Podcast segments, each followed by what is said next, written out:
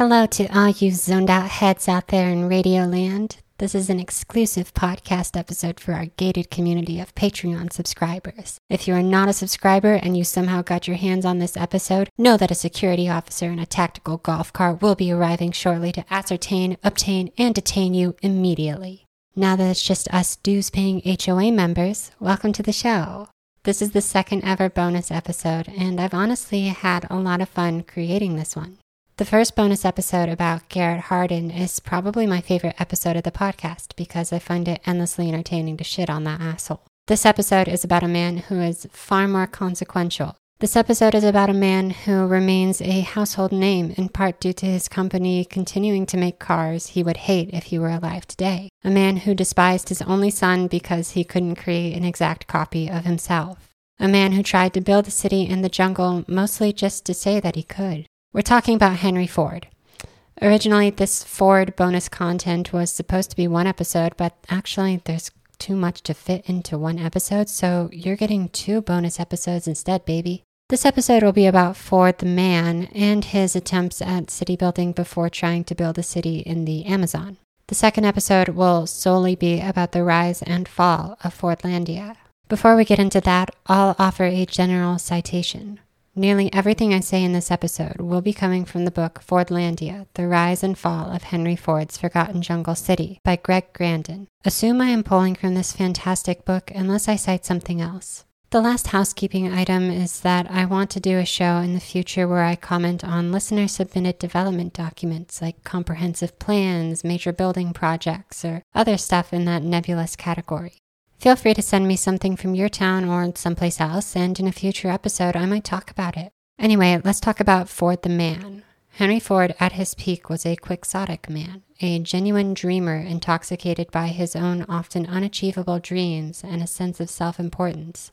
Before there was Elon Musk, there was Henry Ford, except Henry Ford sold a car that didn't catch on fire all the time. Reading about Ford, I can't help but feel for the guy just a little bit, a tiny bit but mostly I just think, my friend, you have sown the seeds of your own destruction. Any success you find will taste like ashes in your mouth. Born in 1863, Ford was a tinkerer who grew up on a farm in Michigan outside of Detroit. He was fascinated by machinery, and unlike a lot of the rich people who cosplay as engineers, or as useful people doing anything other than sitting on piles of cash, Ford was actually a talented engineer. In the 1890s, he started designing and building automobiles, and he eventually started Ford Motor Company to manufacture his Model T in larger quantities. More than anything else, Ford was obsessed with perfecting the system of mass production that would allow him to produce as many Model Ts as possible. When reading about him, it often seems like he was an engineer who was thrust into the position of a capitalist, a position he would seemingly vacillate between venerating and abhorring. Ford was a man of contradictions, and I think this passage from Fordlandia sums up this quality of his quite nicely. He was a suffragist who didn't offer women the same $5 a day wage he did men. He passionately advocated placing U.S. sovereignty under the authority of the League of Nations and talked about the need to establish a world government well into the 1940s, but then condemned Jews for their quote unquote internationalism. He called for the nationalization of the railroads and telegraph and telephone service, yet he hated Franklin Delano Roosevelt and refused to abide by New Deal regulations. He exalted the dignity of the worker and fashioned himself a scourge of the capitalist, but was violently opposed to unionism. And he was a radical pacifist who once conceded that one last great war might be needed to finally bring about world disarmament. At the vanguard of the industrial and consumer revolution responsible for many of the vices he condemned, Ford tried to transcend this dissonance with a self regard bordering on the Promethean. The thing is, it's incredibly common for people to have contradictory views, especially in the United States. I'd venture to say everybody at least has a couple opinions that contradict each other. That's why leaving so much capital in the control of any single person is a bad way to organize an economy. Still, I think there's something to be said for acknowledging Ford's shortcomings. We don't do great man history on this podcast. We only do terrible man history where I just shit on everyone we talk about. Before we get into Ford's city building antics, I just want to talk about some bizarre anecdotes about Ford that I thought were funny. Actually, th- this bit is not very funny, at least not the first part. Ford did a lot of ruthless and invasive things to discipline and degrade his workers. Yes, he is celebrated as introducing the $5 workday in 1914, but he also had a sociological department that would regularly inspect people's homes unannounced and question them about their spending and drinking habits, their sex lives, and the cleanliness of their houses. The man he trusted more than anyone, including his own son, was his union buster and disciplinarian, Harry Bennett. Bennett was a rancid, horrible, violent man who set up a network of spies inside and outside the factories to sniff out any mention of unionization, and he would routinely make examples of any employee that stepped out of line by beating them up. Once, he purposefully hit at least one employee with a car that that employee had just repaired. This is why we have a labor movement, because capital owners will do anything to stamp out any form of collective action to improve the lives of workers. This is also why we have arts and crafts, so people do something harmless with their creative energy, like making puppets out of pipe cleaners, instead of devising cruel schemes of violent punishment.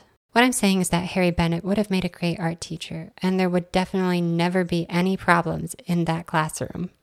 One of the stranger ways Ford would exert control on the personal lives of his employees was through a mandatory American assimilation program.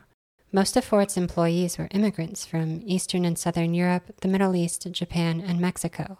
Grandin writes in Fordlandia Ford charged his sociological department with Americanizing immigrants, conditioning ongoing employment on their attending English and civic classes.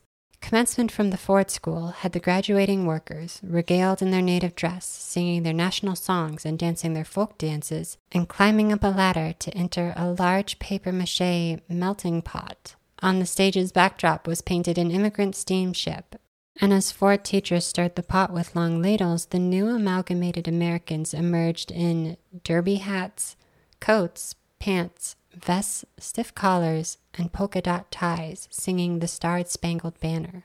It's pretty common these days for companies to have mandatory employee engagement activities where your boss makes you go bowling after work or throws a private music festival featuring some awful act like the Chainsmokers if you work at a really big company.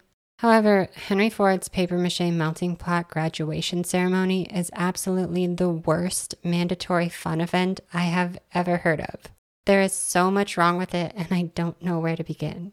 To me, this would read as propaganda against American culture if I didn't understand the intention behind it. The ceremony starts with people from many different cultural backgrounds showcasing their dances and songs, a celebration of human diversity and creativity. Then, they all are herded into a large cauldron like a witch is going to cook them into a stew, and they reemerge as identical Charlie Chaplin knockoffs, singing the national anthem at gunpoint. The whole display contradicts Ford's professed internationalism. He would often say that when he wasn't working, he would forget he was American, yet for his employees, he thought it was vital that they shed their previous national ties. He truly believed he was raising the consciousness of humanity, and these little graduation ceremonies represented one way he was trying to do that. Okay, so Ford was an invasive and power mad boss who made his workers put on the most contrived displays of nationalistic pomp that you could imagine. Like we're talking about making grown adults perform in a play a seven year old might write for a school assignment about the American melting pot. But the strangest thing about Henry Ford, hands down, is that he is the original soy boy. Now look, I don't believe a lick about the feminizing effects of soy and how its use in various products is demasculinizing society. Believe me, I tried it, but didn't work. It's been debunked as hokum, poppycock, and balderdash, all favorite words of Henry Ford, I'm sure. However, I do think if this fact were more widely known, a lot of the manosphere, which I imagine generally regards him as an alpha male, success win entrepreneur, and the Elon Musk of his time, would probably eject him from his seat at the pantheon of all time great men. Here is Greg Grandin in Fordlandia again. Ford promoted soy as a wonder food. He hired Edsel Ruddiman, a childhood friend and scientist after whom he named his only child to develop novel foodstuffs from soy.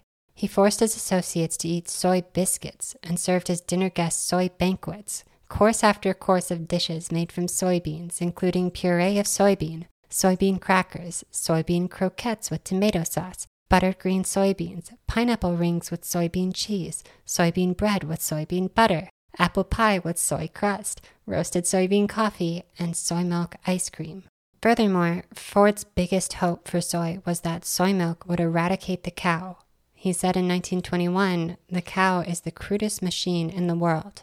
He was generally put off by a lot of farm animals, believing it was a waste of time and energy to grow cereals to feed those animals and then eat the animals and their products rather than just eat the cereals directly. He's technically right about energy efficiency, but I think it's a sign of his giant ego that he believed he could disrupt animal husbandry, a 12,000 year old human practice.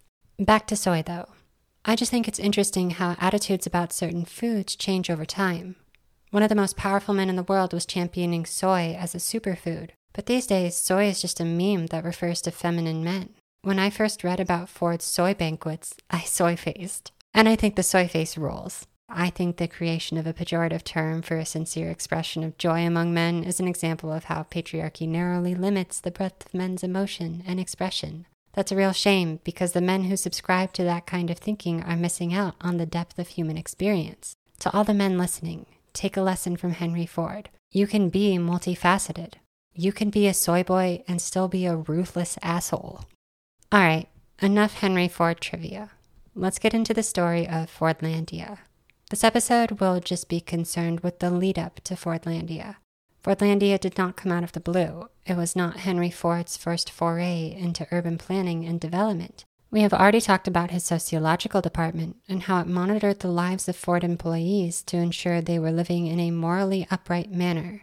So it is not much of a stretch that with his immense wealth and obsession with perfecting living, that he would eventually start planning ideal communities. Ford was not alone at this point in history, as the early 20th century was the dawn of urban planning as its own field. Many urban planners, scholars, and enthusiasts like Ford were imagining different ways of organizing communities in search of solving whatever they believed were society's problems. This is how many people outside the urban planning field still approach the city, believing that there must be an ideal, optimized form that instills the right values and ways of living in its inhabitants. My freshman year of college, I picked up Ebenezer Howard's Garden Cities of Tomorrow and genuinely believed that he had cracked the code on cities. However, in my first planning class, Urban History, one of the first things my professor said was that cities are a wicked problem. Wicked problems have no solution. The idea being in this context that there is no way to create a city that will satisfy all of its inhabitants. Cities are a complex web of social, economic, and political systems, so any attempt to solve a problem for one section of the population will create problems for another. This is not to say that all problems are equal, though.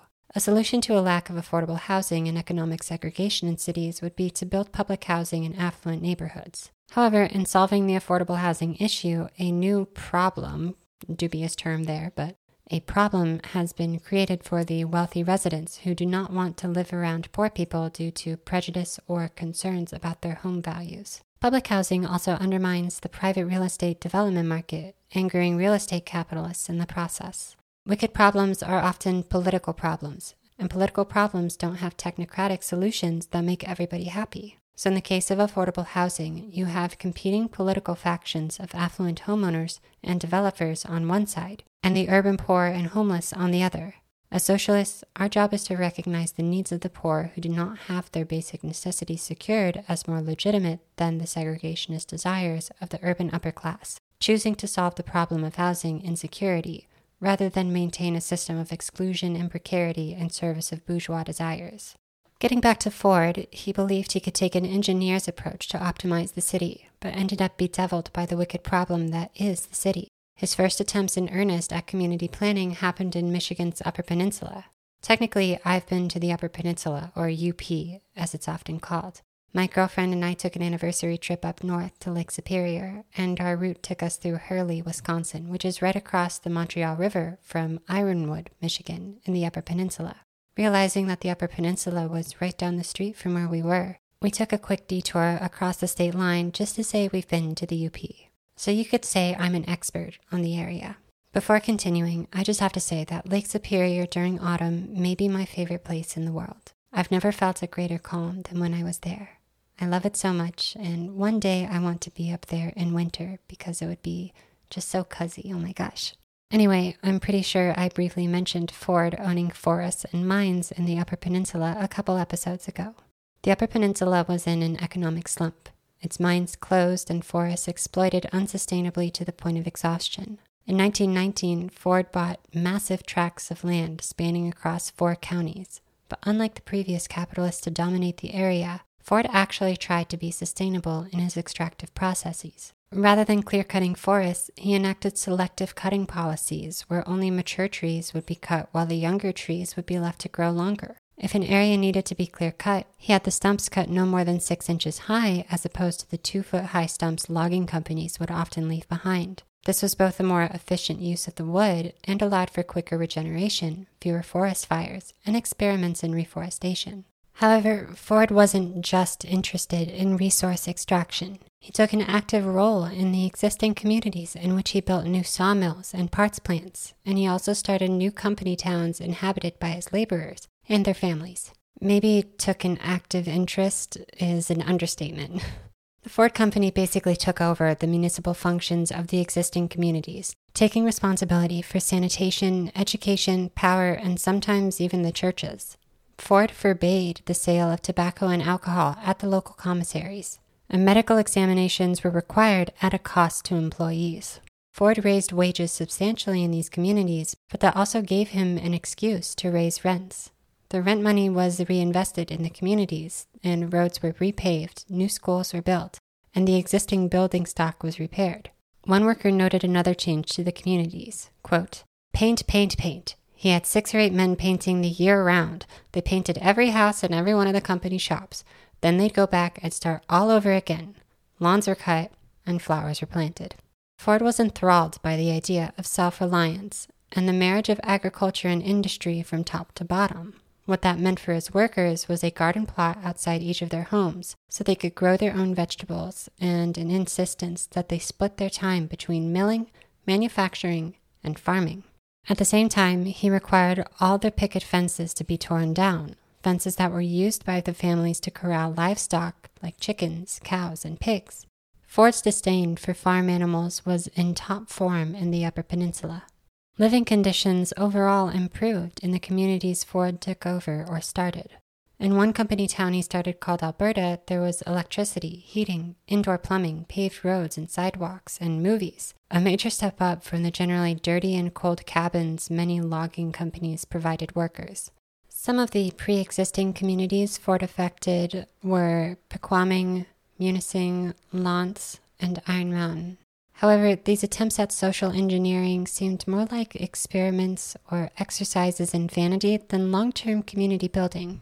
Many of Ford's investments did not make economic sense from a capitalist perspective, as much of the mill work done in smaller communities like Pequaming could be done more efficiently in the larger facilities in L'Anse or Iron Mountain. Additionally, the logging towns built by Ford were generally too small for any real sense of community beyond work to flourish. You might only find a dozen people in these towns, and they would have to leave if they wanted to buy anything beyond bare essentials or do anything beyond hanging out in the rec room, like going to church or being around strangers. It was a lonely life for many in spite of the high standard of living relative to other logging towns. Ford would develop communities across lower Michigan as well, but these communities were more easily integrated not only into Ford's supply chain, but into the larger regional economic system as well. The Upper Peninsula is beautiful, but when you go up north, you can't help but notice how few people there are. One person's solitude is another's loneliness. But if you're going to try to design places for people to live in earnest, you have to contend with the basic human need to socialize. The communities in which Ford invested would eventually fall back into an economic slump when the initial boom passed and the Ford company streamlined its supply chain. The decade between 1920 and 1930 was the last time many of these places saw population growth in any genuine sense. Before we move on to Ford's next attempt at city making, I'll just say that if you ever have the chance to go up north, take it. It's a very special place. If you want to contribute to the health of the people and the environment in the area, support the movement to shut down Line 5. I'll include a link to the movement's website in the description.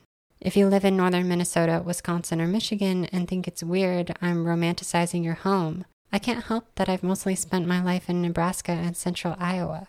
I haven't had many chances to hang out in an honest to God forest that feels like it goes on forever, so let me enjoy myself. Before his Brazilian magnum opus, Ford would take one more swing at city building in the U.S., this time along the Tennessee River in Muscle Shoals, Alabama. This stretch of the Tennessee River was economically depressed, populated by isolated farmers and communities without many of the new comforts of life like electricity. Basically, Ford wanted to build a city in a line.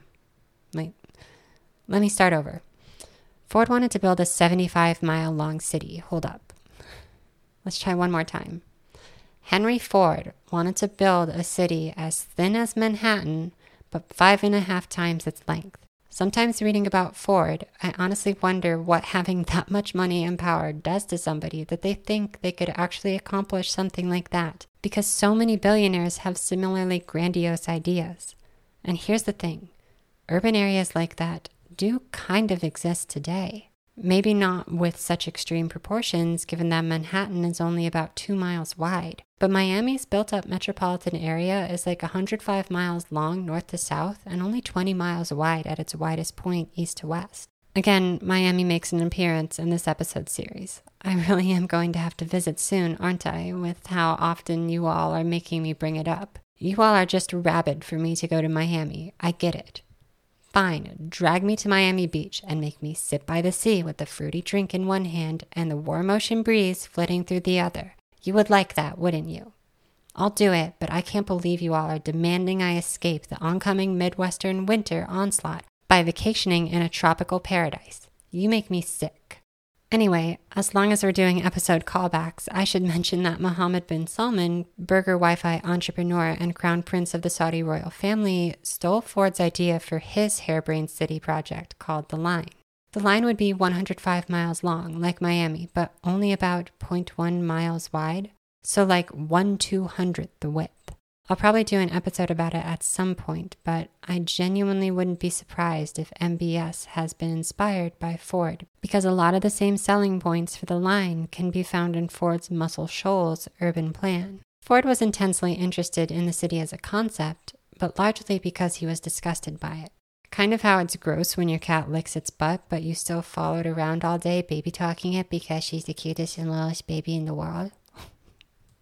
Ford believed that cities had grown into sprawling, unwieldy messes whose concentric circles of development left people trapped in urban areas without any access to nature. I'm not sure the role his product played in urban sprawl ever became apparent to him. The idea behind his linear city and MBS's line is that nature would only ever be a short distance from every point in the city. Moreover, the surrounding agricultural economy would be integrated into the urban economy, in Ford's city anyway. With seasonal factory workers being attracted to work in the nitrate factories the federal government had started building and Ford intended to finish. It's like I said a couple episodes ago. This was the era when people tried to solve the city through geometry and mathematics, and Ford was a major contributor to that idea at the time. Additionally, a concern about access to nature among architects and public health practitioners is one of the foundational elements of urban planning emerging as a discipline during this time. While Ford may have had a relatively extreme solution to the problem of the city, this was a period where a lot of people were just throwing shit at the wall to see what would stick. Unfortunately for him, the federal government would not grant him the massive land concessions he was asking for, with progressive senators suspicious of private companies taking over functions they believed should be carried out by government. If only we had them in the Senate today. Or maybe we just get rid of the Senate. I don't care. Actually, one of those senators was from Nebraska, so hey, at least Nebraska has sent one good politician to Congress once. Of course, Ford hated that the federal government actually followed through on its responsibilities during the New Deal era with the electrification of the Tennessee Valley and all the jobs and social programs that helped uplift northern Alabama during that period. He resisted most New Deal policies because, of course, he did. He was a capitalist, and the New Deal is the closest we've ever gotten in this country to genuine anti capitalist policy on a mass scale. Feeling frustrated with his inability to continue gobbling up land and capital to his heart's content in the United States, he turned his attention abroad. The Ford Company had already had plenty of experience setting up factories in and sourcing materials from other countries, but the most significant material that he had not yet been able to bring directly under his control yet was rubber. With that in mind, Henry Ford set his sights on attractive land deep in the Amazon rainforest. We will leave the story there for now. Thank you so much to you all for being patrons of the show. My listenership continues to increase, and I have a real hope that there is something here that could grow into something sustainable long term. Your support motivates me to keep going, and I really appreciate it. You probably already know my social media accounts, so I won't rehash them here. Have a good one, and I'll see you in the next bonus episode.